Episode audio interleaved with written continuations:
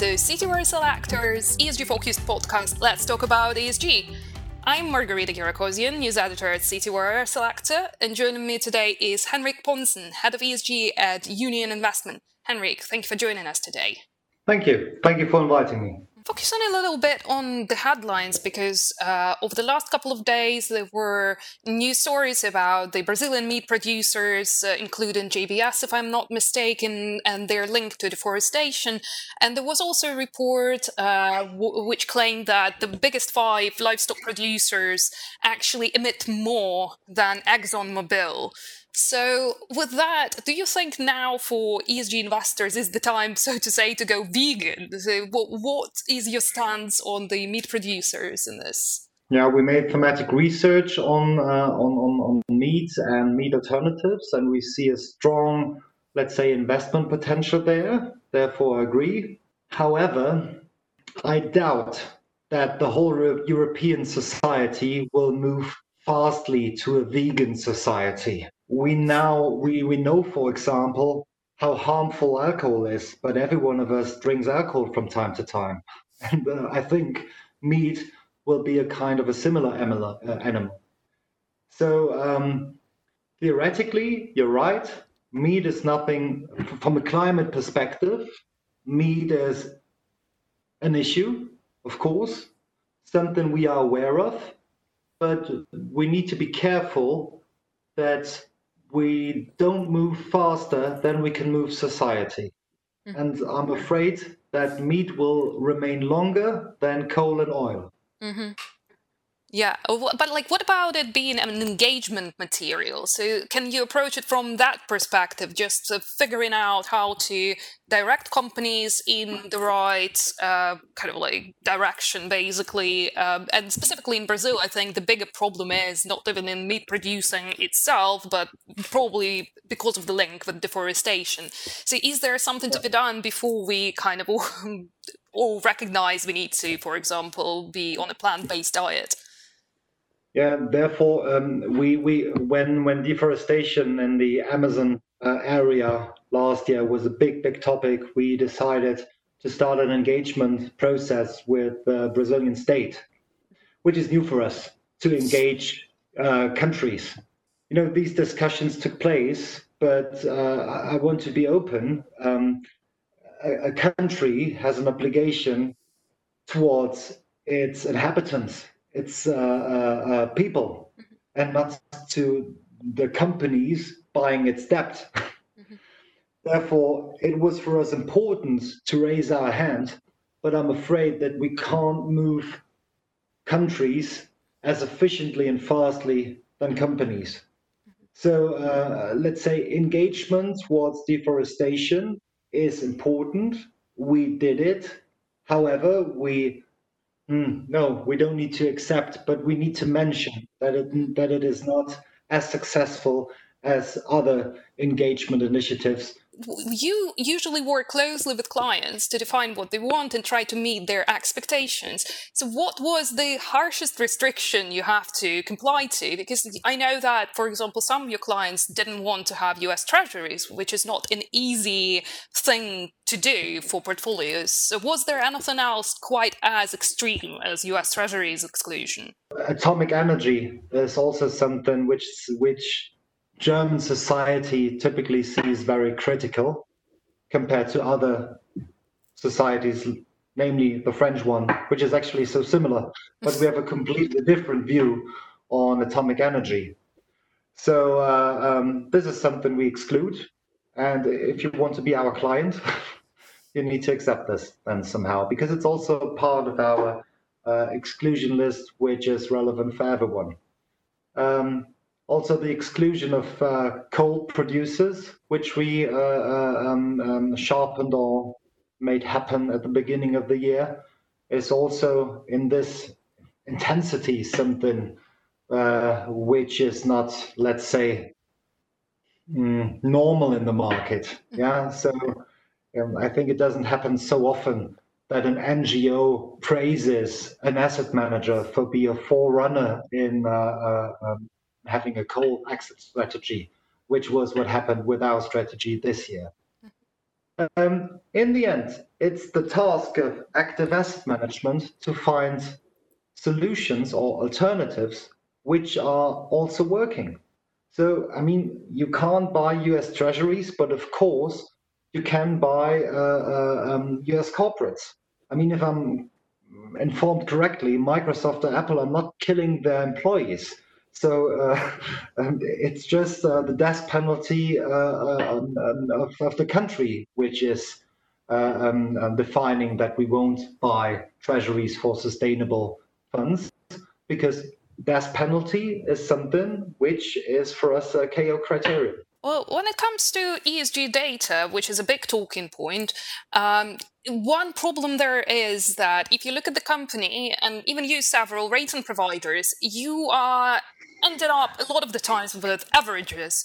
So if the company is scoring well on environment, it might not score as well on social, but then it overall gets an average ESG score. So with that, it's quite difficult to figure out actually what's going on in there. So in your experience, do you find it difficult? Firstly, the whole ratings disparity, and secondly, have you ever had to overrule what you received from the data companies, for example? Mm-hmm. Yeah, I, I totally agree with your point on averages. Yeah, so the head is uh, high temperature, the feet is frozen, so is the body temperature and average fine? No, uh, you're ill. You have the flu when the, your temperature is like this. Yeah. Um, so uh, the one methodology to pretend uh, uh, uh um, um, thinking like this is that we go on controversies. So it doesn't help you when you are actually fine on your E, S, and G score when your controversy score, which is the fourth dimension of our rating, is rather bad. Because due to a controversy, you might be excluded or be, let's say, part of a stronger and very strict engagement process. So, which makes you uh, investable only for uh, um, um, a shorter period of time.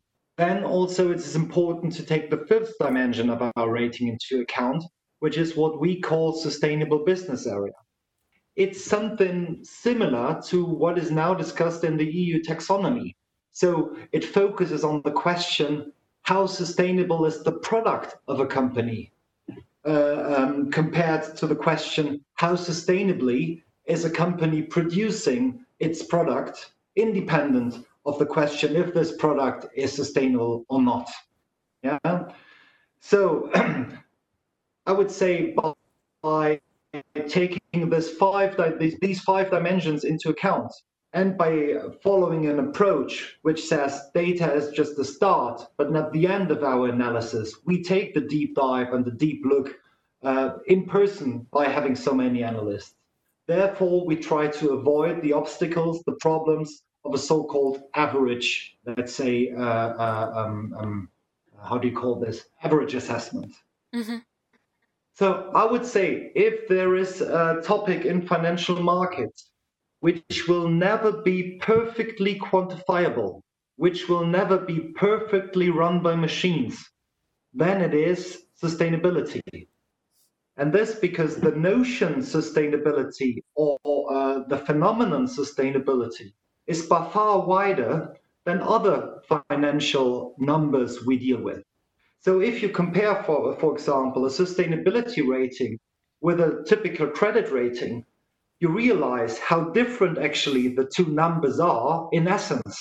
Because a, a credit rating is actually just answering the question will the company default or not? Which is a very simple question, no matter how detailed you can investigate this. But the question, how sustainably is a company, is in essence a complicated one because you know you can be brilliant in in the E and, and then just mediocre in the S and lousy in the G. And then, you know, dealing with this just in a quantitative manner will never make it uh, investment decisions. And this is the reason why we hired so many people, and this is the reason why we take the deep dive. Mm-hmm. So, focusing a little bit more on the deep dive, can you give me examples of the engagements you had with companies when you received, for example, a certain set of data that you felt like wasn't quite adequate or didn't quite reflect what the company was doing. Uh, are there any examples, real life examples you can give when you were dealing with companies about it? ESG ratings um, are typically focusing on the sustainability level of a company as it is right now. So it is based on a backward looking or historic information and assesses the sustainability of a company in presence. What we are starting to focus more on is what are the indicators we can find giving us information on the sustainability of a company in the future. The ethical dimension of this approach is the problems or the issues we uh, uh, um, summarize on the sustainability. Let's take climate change, are global ones, are major challenges. And we won't solve them if we just allocate money to the companies which are already sustainable right now. So you can't solve these problems with a few. You need to gather more, if not all, to make this yeah, problem solved. The danger of this approach is, of course, that you uh, have to prevent greenwashing. You know, in principle, everyone is somehow in transformation. But what is a trustworthy transformation? And then our idea is we focus in detail on the sustainability strategy of a company, on the resources and investment it allocates on this, and let's say on the governance. So let's say the culture, the organization a company builds with regard to, to, to make sustainability happen. And this is, this is information you can't buy at the market. This is not information data providers uh, sell to all the to all the players on the street. This is information we collect by contacting each and every company in our investment uh, uh universe uh, or in the investment universe being relevant for sustainability funds for, let's say, the lower 50%, for the lower half. So we say, if you are best in class 50, for example, then you have um, good enough indicator that you are sustainable enough to stay sustainable in the future. But then we ask for the lower 50%, which are not excluded. Yeah, so the excluded ones remain excluded. So for the companies which are good enough for not being excluded, but too bad to be part of the upper 50, then we have really deep discussions or intensive discussions to focus on their strategic, on their organizational, and on their investment strategy with regards to sustainability to identify if they can become what we call a transition candidate or a, transform, a transformation candidate. Mm-hmm. So this is something we do. And then to the second or maybe core part of your question, what were let's say successes or uh, developments we, uh, ha- we we saw this year? So uh, maybe talking about Germany, uh, you know, Bayer, big company, which uh, brought Monsanto, and um, um, which wasn't maybe aware enough of the risks of Monsanto's business model when buying it. Um, there we uh, um, had very intense discussions, and also we we uh, uh, we go on the annual meetings, and are um, typically one of the two first addresses delivering a speech there. And we required Bayer to uh, uh, establish uh, uh, an independent sustainability council to, uh, to advise the company's board. And this was established also in the, with independent members, and we're happy that we are at least part of the movement which made this happen. Then uh, we are uh, taking over the lead engagement role for various uh, companies in the CDP uh, um, um, um, yeah, I don't know, CDP collection or uh, assimilation, yeah. And there uh, we were happy to see that Ryanair, which we take care for uh, in this CDP action, uh, uh, agreed this year for the first time to make their climate emissions, their carbon emissions, public. So this is something which they uh, uh, weren't. Uh, um, um, they were always able to do this, but were, were what they weren't willing to do uh, in the past, and this year they agreed to do so. A third uh, example is uh, Chevron, where we, together with others, um, um, postulated that they should make their climate lobbyist uh, investments transparent. Mm. Um, and uh, with the majority of the shareholders, uh, we managed that they need to do so in the future. So, uh, what is climate lobbying? To, to explain this in a simple term, it's money to which you use to um, at least delay measures to fight climate change.